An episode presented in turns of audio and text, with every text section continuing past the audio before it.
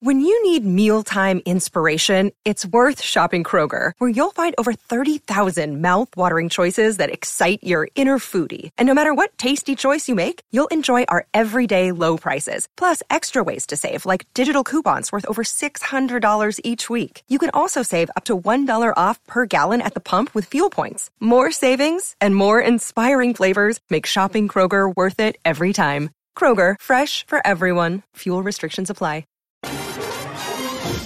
Welcome to another episode of Showtime with Coop, insightful BS with my Laker legend and NBA friends. And in the house today, we got one of the best. And I'm so proud to uh, uh, be friends with this young man, Ralph Sampson. Uh, Ralph and I had a great opportunity to meet. Uh, what was that? About two or three years ago, Ralph, at All Star. Uh, I mean, we've known each other for a while, but to finally get to spend time with one another. And I didn't know that. Uh, well, first of all, you're fucking tall. Seven four, right? I'm taller than you. I'm taller than you. Yes. but as senior citizens, we're supposed to go down. You keep. Hey man, you that you that old yet? I'm not that old yet. You're considered a senior citizen, Ralph. Oh, okay, all right. You've been out of the NBA for 25 plus years, right? That's a senior citizen, right? Yeah. Yeah, that's a senior citizen. But uh, we have Ralph Sampson in the house. Let me read off some of his uh, accolades: four-time NBA All-Star, NBA All Star Game MVP in 85, All NBA Second Team in 85, NBA Rookie of the Year in 84, NBA All Rookie Team 84, three time College National Player of the Year 1981, 82, 83, three time consensus First Team All American, same year, three time ACC Player of the Year, and three times All ACC. Been inducted into the Hall of Fame. Uh, played uh, represented us in gold medals. I mean, uh, in, the, in, the, United States in the Olympic Games. Uh, his career points is seven thousand three thirty nine. I didn't score too much. I didn't score too much. You you scored probably more than I did. Well, I was a defensive player, Ralph. So, okay, okay, got you. Uh, and seven hundred fifty-two blocks. Uh, Ralph, how you doing, man? Good to see you. I'm good. Good to see you. Thanks for having me. Hey, but you know, hold it, hold it. You gotta get some, the most important thing in that in that uh, list of accolades is this thing right here. You know what that is? What's that? You, you got to know what that is. 1986. Well, hold on, Ralph. Hold it, hold it. We gonna get into that. Okay, guy. I just want to. It's on my wall. You on my wall. Okay. we gonna get into that. You on my wall. So I know. I'm trying to get us started. But See, Ralph, usually Coop gets to talk the smack first. I, I know what Coop's going to do. Coop so gets I to talk the smack I, I already know Coop already. We hung out a little bit, so I know what's going to happen. okay. Ralph, you grew up in Harrisonburg, Virginia. Yep. What was it like uh, growing up as a young person being so tall? Coop, I didn't. Uh, I grew up in a small town, population probably fifty thousand people. And uh, you know, I didn't like basketball at all because I could only play on a six, uh, eight foot basket. We can only score 16 points a game in the in the littler leagues. And I like, damn, this is boring because I get 16 points in the first quarter and come get the ball and just toss it up over everybody's head. And then so I played baseball. And I went to baseball and I do sidearm pitch. I, I could pitch pretty well. My uncle taught me when he played in, in some of the uh, leagues there and I threw sidearm and sidearm would curve and go around the, the, the right hand batter's butt. When I started to get taller, the ball wouldn't curve. They put me on first base, and I would catch the ball with my off hand. My mama said, "Hey boy, hey, you're gonna break your freaking hand if you keep catching the ball with your other hand." So they moved me to outfield. I'm like, ain't no balls coming out here. So I went back to basketball. And so I don't really know how tall I was at that age, but at six foot seven in the ninth grade, so I kept getting taller and taller every year.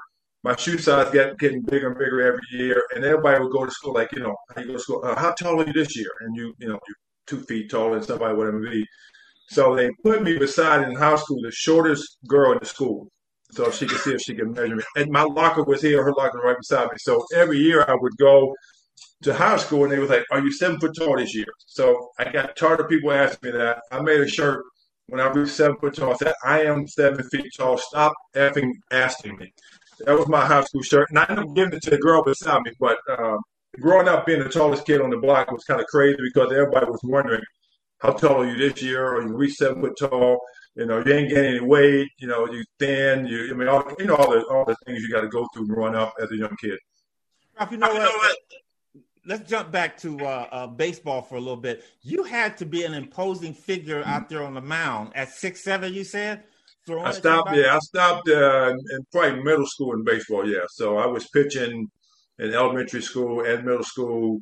Uh, again, I had an uncle that pitched as well. He, he could pitch pretty well, so I could do you know everything that he could do and taught me. But it, it was fun to be a pitch because the coach would say, "Yeah, you are a posing figure at you know six five, six four, whatever as a pitcher and, and as a young kid, right?" Yeah, well, you know what, Ralph, I used to play baseball too because my uncle uh, was from New Hebron, Mississippi, and he had a, uh, a, little stint in the Negro League back then when he played.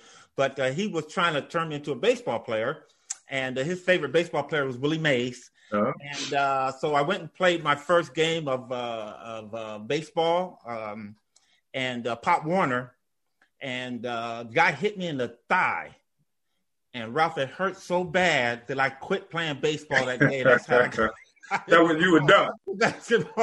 well, you know, Coop, what's interesting is a lot of the guys we talk with on this podcast. That I mean, you go back and think of all the people we've talked to. Everybody started with baseball. Yeah. Like you know, even going in the, the next generation of guys, Michael Jordan, we knew he was a big time baseball player before he played basketball how much i mean obviously baseball was so much more popular then than it is today. I think the nba's popularity has exceeded major league baseball but it wasn't back then like that.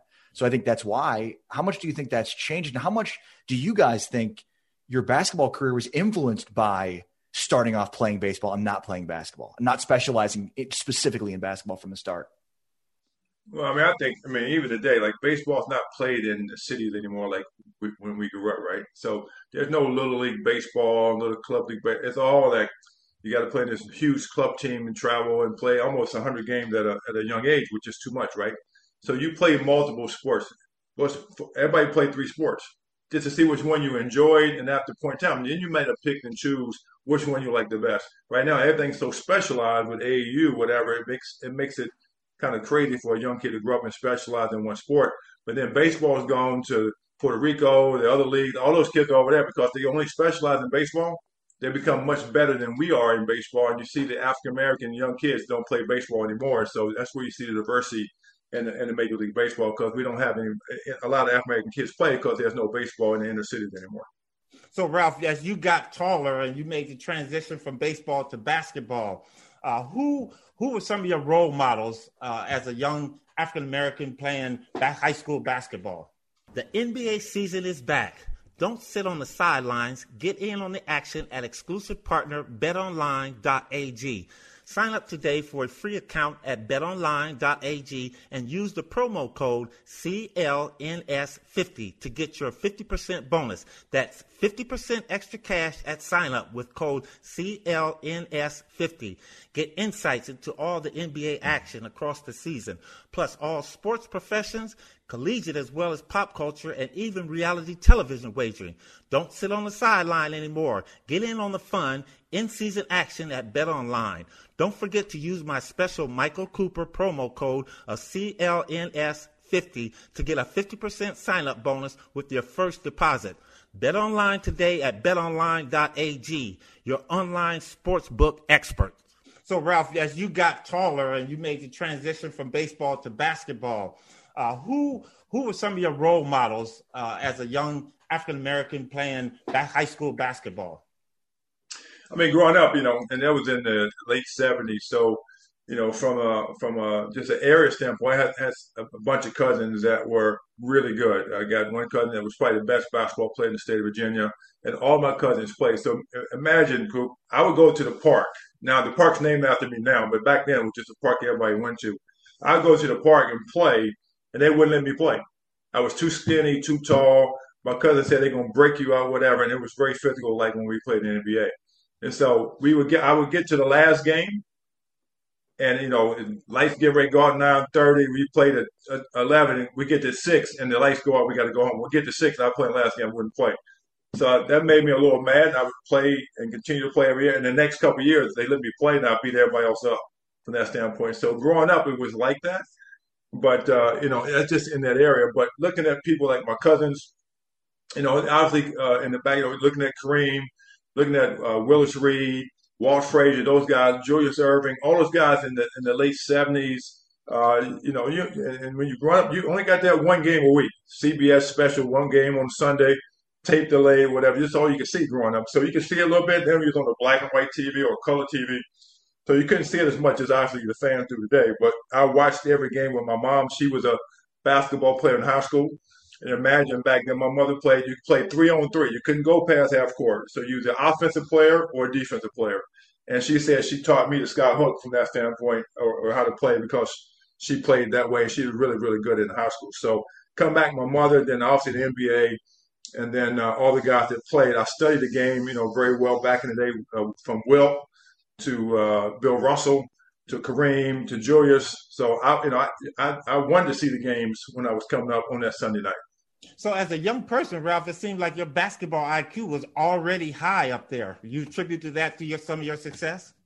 Yeah, definitely. Because I mean, I mean, you know, when you start to find something that you really love, uh, mean, I, again, I love baseball. I knew the, you know, the Willie Mays, and I mean, I knew the fast pitch, the, the split finger. I knew all that kind of stuff growing up, but I didn't. My body wasn't adjusting to baseball like it should have. Pitch, pitching, I wanted to pitch. I didn't want to play anywhere else but pitch. And then basketball, you say, okay, great, but it was boring, like I said, because we only played on a, on a, uh, a six foot basket. And then growing up, I couldn't get the ball because I was so tall because the guards were taking. So I ended up learning how to dribble that way growing up. You know, I dribble them down the court, I dribble them down the streets, I go in front front yard and up the driveway, dribble, you know, night till my mom made me go to bed. Then I go watch the game and study it. But I, there was no internet. There was no, you know, it was only TV. And so, you know, you, you, you couldn't tape a game, so you had to watch it literally every Sunday night and make sure you watch it because you could see it in the CBS game of the week. So I watched it, and then when I started to grow a little bit more in high school, I had a great high school coach that taught me that, and he would bring me films of games, you know, VHS. He would bring, and we just sit there and watch guys play, watch guys play, watch guys play. That's the way well I learned how to dribble and how to shoot and how to really be a student of the game. Hey Ralph, uh, just you saying that, I want to ask you this: Did you have that big man mentality where you thought that you were a guard and you wanted to dribble the bring the ball up the floor. I did because I couldn't get the damn ball, Coop. They, you know, those little ass guards wouldn't give me the ball. You know how it goes. You know, you, you can't get the ball from the guards, and then you're a big guy. You're always supposed to do is rebound. And then so I, I would do it in the game in, in, in, elementary and high school. My co- high school coach came and said, "Look, son, if you can do it in practice, you can do it in a game, but you can't do it in a game unless you're doing practice."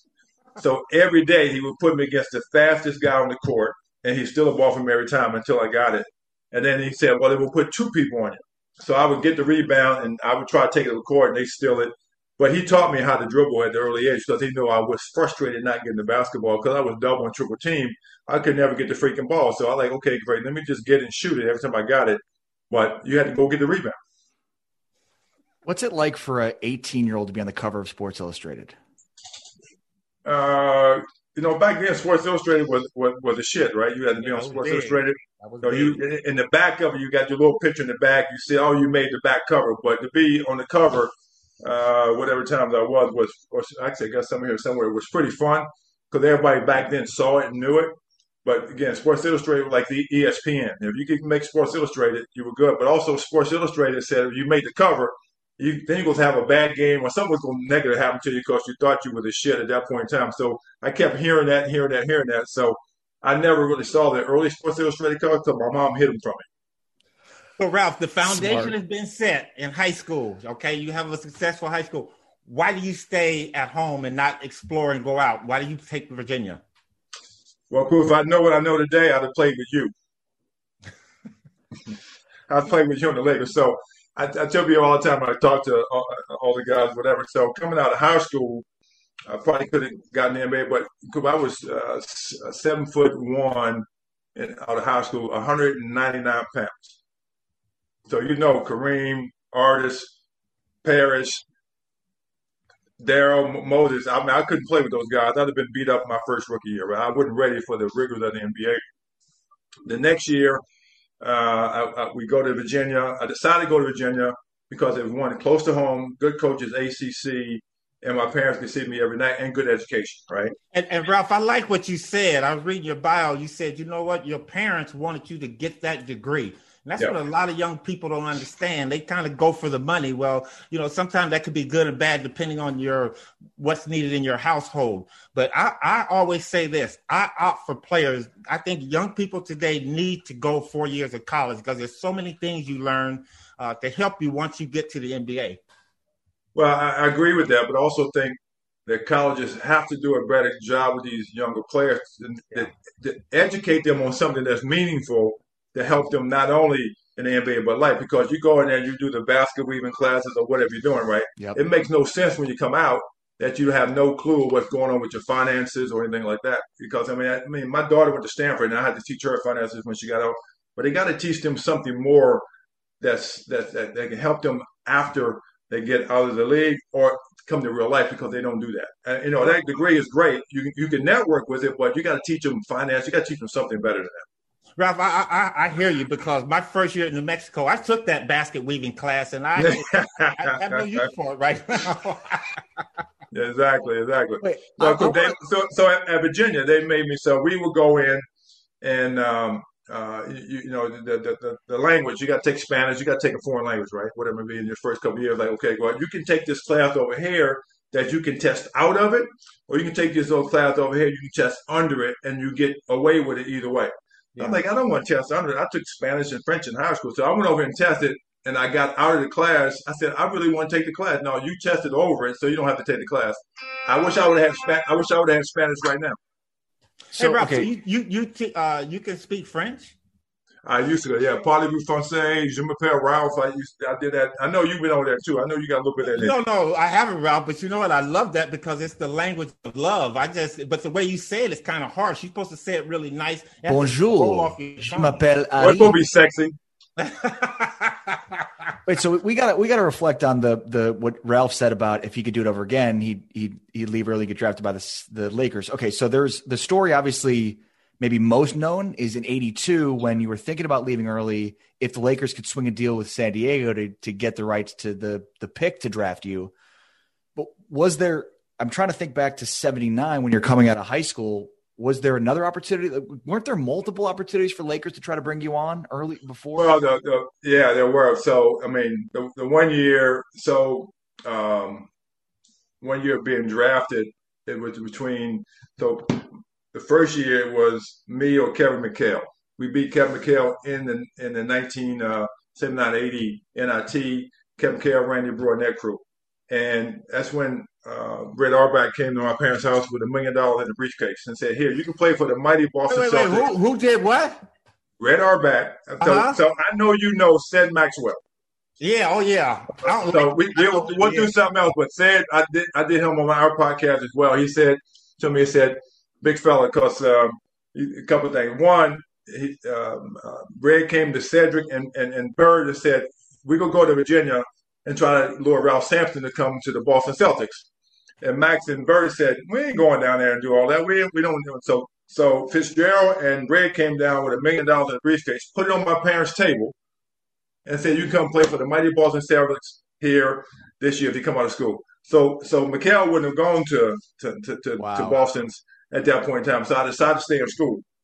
Now the next year, take that money and uh, I, I, I, probably should, I probably should have back then, but oh, I didn't think I was quite, I didn't think I was quite ready. I, you know, between my freshman and sophomore in Virginia, I gained 15 pounds of muscle, so I was ready back then. Then we go to the Final Four next year.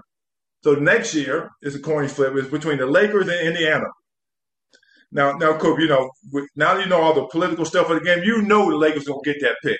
Yeah, yeah. I mean, that, that, that, that's just the way it goes. How did I tell you? How did Patrick Ewing get to to New York? Come on coin flip. Come on, that had to happen. That had to happen, you know, politically. So that next year, it was me or James Worthy. I, I was number one player in the country. I was first pick. If I'd have came out, I'd have played with you. And when the twin tie was with Kareem and Magic and the Cook, which is probably what I should have done. Uh-huh. Then I look back because uh, with, with, with, the right thing, but I came back again. The next year, it was me and Isiah. Isiah went in with the Detroit. Me and Isiah was on the phone not cell phone because we didn't have a home phone. Say, okay, great. you're coming out, big fella? You coming out with Jockey? And I said, I don't know, Isiah. I don't know what I'm gonna do, whatever. So I didn't come out then. Isiah goes to Detroit, and I end up going to Houston in my in my in my wow. in my senior year. So all those guys, whatever, I tell them all the time, you should thank me because I would have came out sometime. Something would have changed. when I did my when I did my Hall of Fame speech with uh, when uh, they were out there and Pat Riley said, "Pat, I'm sorry to get to play for you, Magic. Sorry to get to play for. I should have came out. Y'all wouldn't have had James Worthy, and everybody laughed. But you know, that's the way history goes. That's the way it works. But I would have loved to play out there in California for sure. And then I was being traded. So you remember in Houston, we didn't have a guard. So they was trying to get Lord Norm Nixon, Nixon, to the to Houston for a trade, and the Lakers wanted me to they wanted to trade, and they wouldn't pull it. They wouldn't pull that trigger. Mm. Ralph, you know what? I, I, when you think back on your career, and let me ask you this: of, of uh, and I always believe believe that you're supposed to be where you're supposed to be, basketball yeah, yeah, wise. Yeah. Do you think being the college player of the year and all that came behind that, do you think that put too much pressure on you entering into the NBA to have? Do you feel you had the kind of career you you you wanted?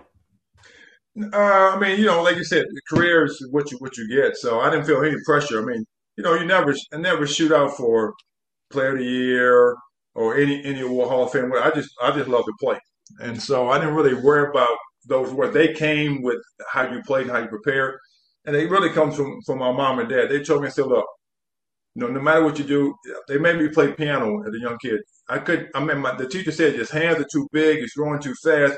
He hits too many keys. My mom said he still got to play because I'm paying his money for him to play. So you got to play. You got to play. So I did that, and then everything was a challenge for me. My mom, they making my bed in the morning. Be the best I could be that day because she always said your eighty percent has got to be better than somebody's hundred percent.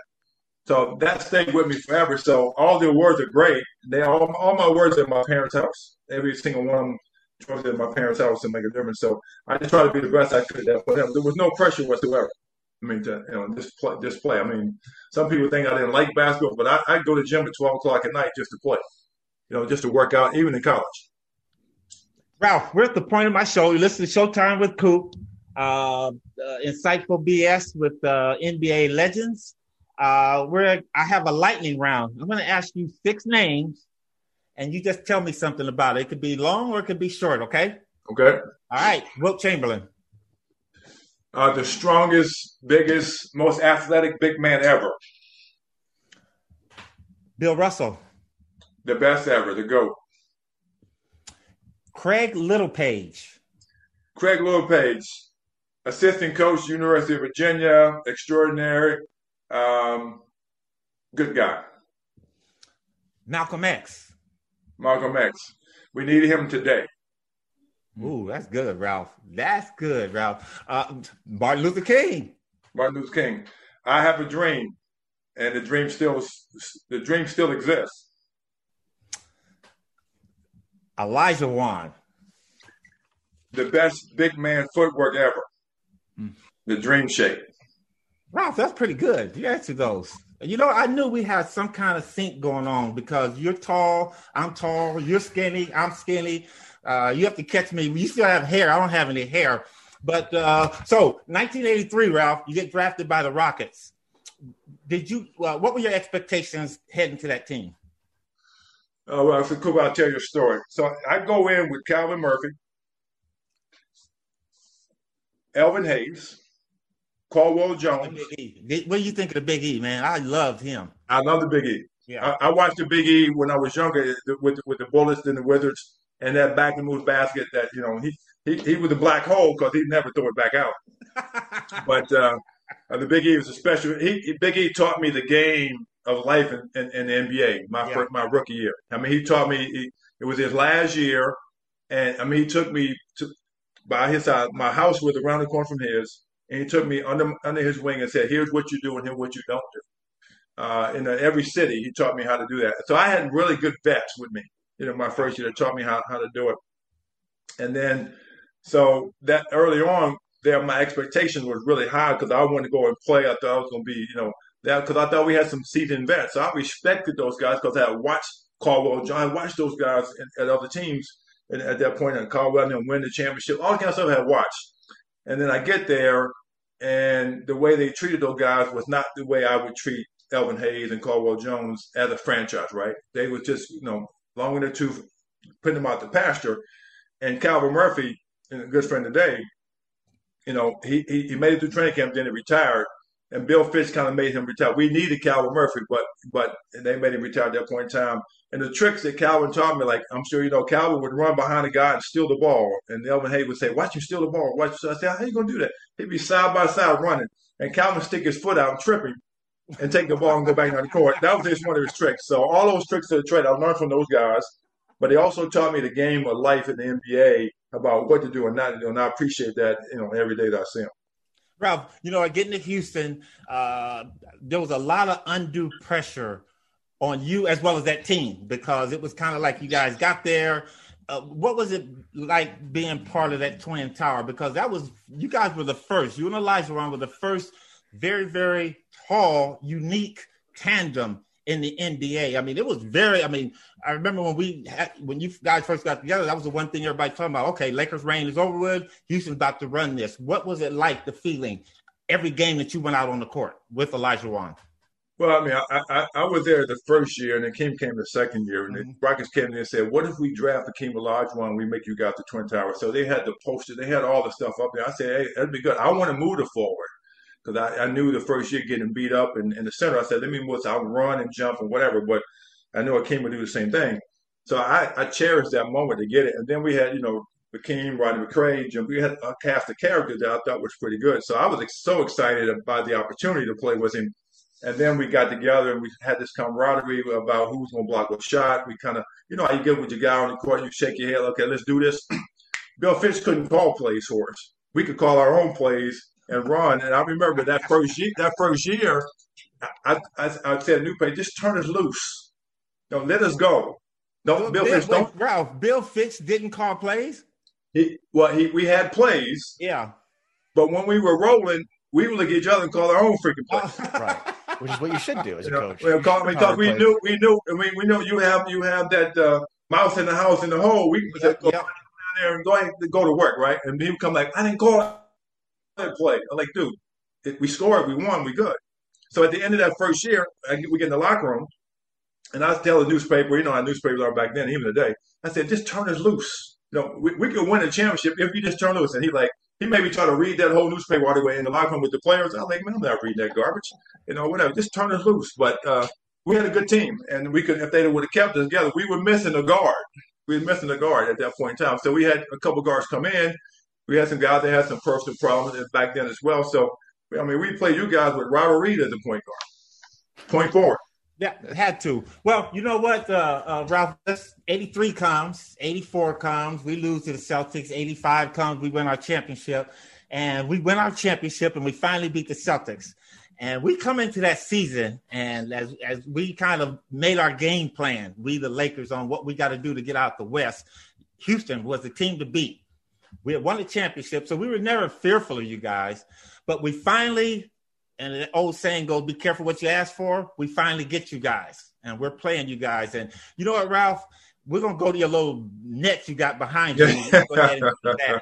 Uh, oh, oh, you oh, there's the picture there. You are. What's going on? You, you gonna bring that out? Okay, okay listen, great. Before Who's you put that? that on, there are two people in my family my kids hate.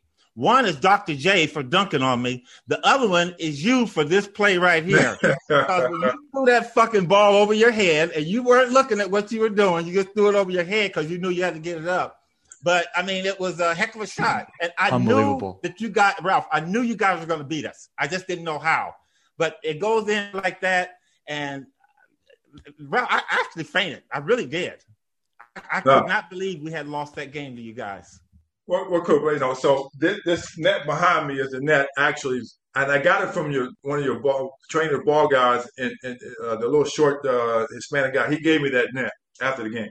Well, I'm gonna deal with him later on. Deal with him later on, and then it, then we put Houston put it on the plaque, which you see back here under, under Larry Bird's picture. So that was in '86, and that was that that was the thing that says 1986 uh, Western Conference champion. So so I tell Magic when I when I was talking to him about this, we was at some event many years ago. We had come out of grueling series against Denver and Alex and that crew, seven games. Keem fouls out, I fouled out. We had our guys take it. We win the seven game. We come to you guys, if you recall, like in the next 24 to 48 hours, we come to you guys and y'all blow it out the first game. I mean, we just got literally obliterated. We got, so we play game two out there and we get in the locker room and say, okay, look, guys, We were tired. We whatever. Let's let's regroup and play the next game. So we win the next three straight. Uh, the next four straight. You guys won one was five, four to one. So I said, okay, great. If that shot wouldn't have gone in, because you remember we we had a fight over the bench with Akeem and Luke and that crew, whatever. So then we had to take over. So everybody was scoring, and then we go from that standpoint. So it's not the shot that said Rodney McCray said was his pass. And then, you know, I start out high instead of on the box. So Kareem didn't front me. He was behind me. And I had practiced that shot, at least turn around and shoot it. You know, you mess around doing whatever. You just throw it up to the basket. I knew where I was at, but I know I would get that bounce. The ball came in. I knew I had a split second. I just turned and shot it. You see Kareem, he didn't put his hands up or anything at that point in time. But I tell Matt, I said, look, look, look, Irv, we would we you'd have got beaten anyway. See, I go down right here in the pass, and Kareem's behind me. He got his hands down in his pocket, so anything could happen at that point in time, right? But we were going back to Houston anyway, so it'd have been three to two. Maybe chance to win. What I said earlier, I said, look, we're gonna beat you anyway in Houston if you come back to Houston. We just make sure you didn't have to travel back to LA getting beat. But then he, then he said to you as well, I'm sure, well, you made us mad because the next year we won two more straight in a row. So I'm like, okay, great. We'll, we'll, we'll take that. We didn't win it, but you won next year, the next two. So we'll give you that. Well, Ralph so, Sampson, we're having here, he's talking a little shit talk to me, and I'm not feeling it, but I'm loving it anyway. the one thing that I'm really happy about is that you did practice that shot. So now I can go uh, to my grave knowing that that was a shot that Ralph had worked on. It wasn't something that he just threw. I mean, you know, every, every kid works on the game winner. I mean, you worked on it, every kid works on the game winner. Ralph, off the subject real quick. Um, you ever heard of Blue Chew? Blue Chew is the better, cheaper choice. And we want to thank them because they're a sponsor of my podcast. Blue Chew is better than Viagra and Cialis. You, you take it? Do you take it? Citizen, and we all still want to be big and strong in the bedroom. Blue Chew can help you be that true man that you want to be. Well, Remember, you go. You gonna have to send me some. We're gonna get you some, Ralph. Okay, good, good. All right. I'm, I'm still good in the bedroom, but I, you know, if you taking it, you know, I trust you. You. me too. completely, Ralph. You can help make this podcast possible. So please be sure to use our promo code Showtime at bluechew.com. That's blue, B L U E chew.com. Promo code Showtime to try it for free. And we're going to get you a sample, Ralph, because. All right, give me a couple samples. Yeah. That we're that manly man. But uh, let's continue on with the 86. So you guys beat us and you're ready for the Celtics. What happened? Uh, yeah, so we you know we come off the high, we go to Houston, we get to celebrate a little bit, just another I don't think we had enough time to prep because the Celtics had already won their series before we, we got to we got to them, and they were real prepared. So we get there, we, we got to go to Boston Garden, as you know, the lovely Boston Garden, and you know the, the and, and you you experienced the Boston Garden more than I have at that time. In June, it's hot as hell in the locker room. You go up the back of the uh, building in the, in the, in the in the elevator. There's roaches and rats and all that kind of shit in the elevator. You get to the locker room and the floor is really bad. Uh, you know, Larry Bird's there two hours before, and you try, and Robert trying to beat him to the gym because we knew that's what to make him mad, whatever. But we get there, we lose the first game, and we, mean, we lose the first two games, and uh, it's two two zero, and we we got to recover. We go back to Houston, we win a game, uh, et cetera, et cetera, and then you know it just kind of evolved over that whole period of time. But they were well prepared and, and ready to play as, as, they, as they should be. But the game that I played in, that when they're winning I get in a fight with Danny Ainge and, and Jerry Sichting and the crew uh, in Houston because I said, you know, with three games to two, uh, you know, uh, no, three games to one. And I said, well, you know what? I'm so proud of you. You ain't going to win on my home court. You might win the series, but you damn sure ain't going to win in Houston. You know, you damn. So we get there, and I had like 15 points and six, seven rebounds in the first quarter. I mean, it was one of them games you just want to play. You're rolling, you hyped up, you're ready to play by the second quarter, things happen, and then, as you know, it, it being tall and you're sitting picks, picking down for the guy to come out. Danny Ainge and Jerry Sichting would hit me in the nuts. This one guy just hit me. Okay, what what the hell? I mean, come on. Yeah, so they wanted dirty guys. Yeah, little dirty guys. Okay, great. So something a day didn't happen, breaks out, and then they do it again. And on the other end court, I just couldn't take it anymore. So we went to fighting. And uh, so, lovely Dennis Johnson got uh, rest his rest his soul. Then Danny, so it just broke out. The king just broke out. I get thrown out. I walk in the locker room and say, "That's a freaking bullshit call." The team then picked up the pace. We win the game. We go back to Boston.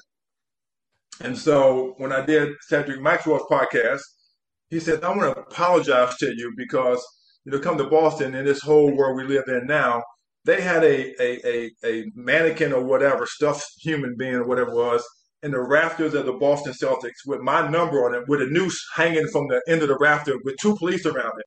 And so me and Max laughed at that as well. I said, okay, great. But, you know, I got death threats, you know, from, from that game.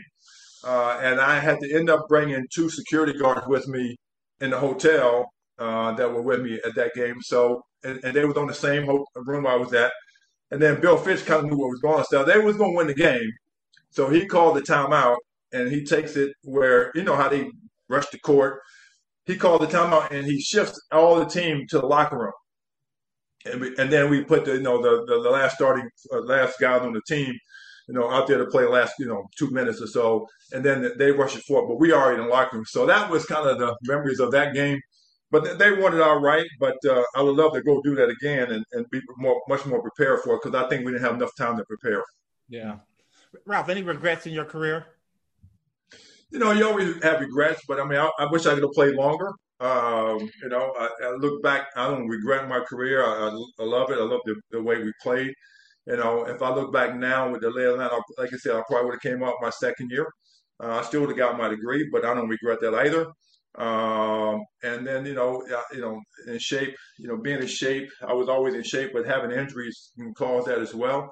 And then you got things in life that you regret and that you also cherish as well. So you know, when I got hurt, whatever, you know, we had you know bad agents, bad people around you. Sometimes you you play, you play, and the distractions you may have uh, back then caused you maybe not to work as hard sometimes, so some days, because in high school and college, you worked every day. Yeah. And then, and then when you get in real life, you got to pay bills, you got to do these things. So you got other distractions, you got to do endorsement, you got to do whatever instead of, instead of really focusing. I don't know how guys do it today with all the stuff they have, right? I mean, LeBron James is phenomenal, right, body wise. So he takes something, but he has people around him to make it happen. But some of these guys, even today, have too many distractions in life with social media that they don't focus on their crafts like we did. And and so no regrets at all, but just I uh, wish I could play longer.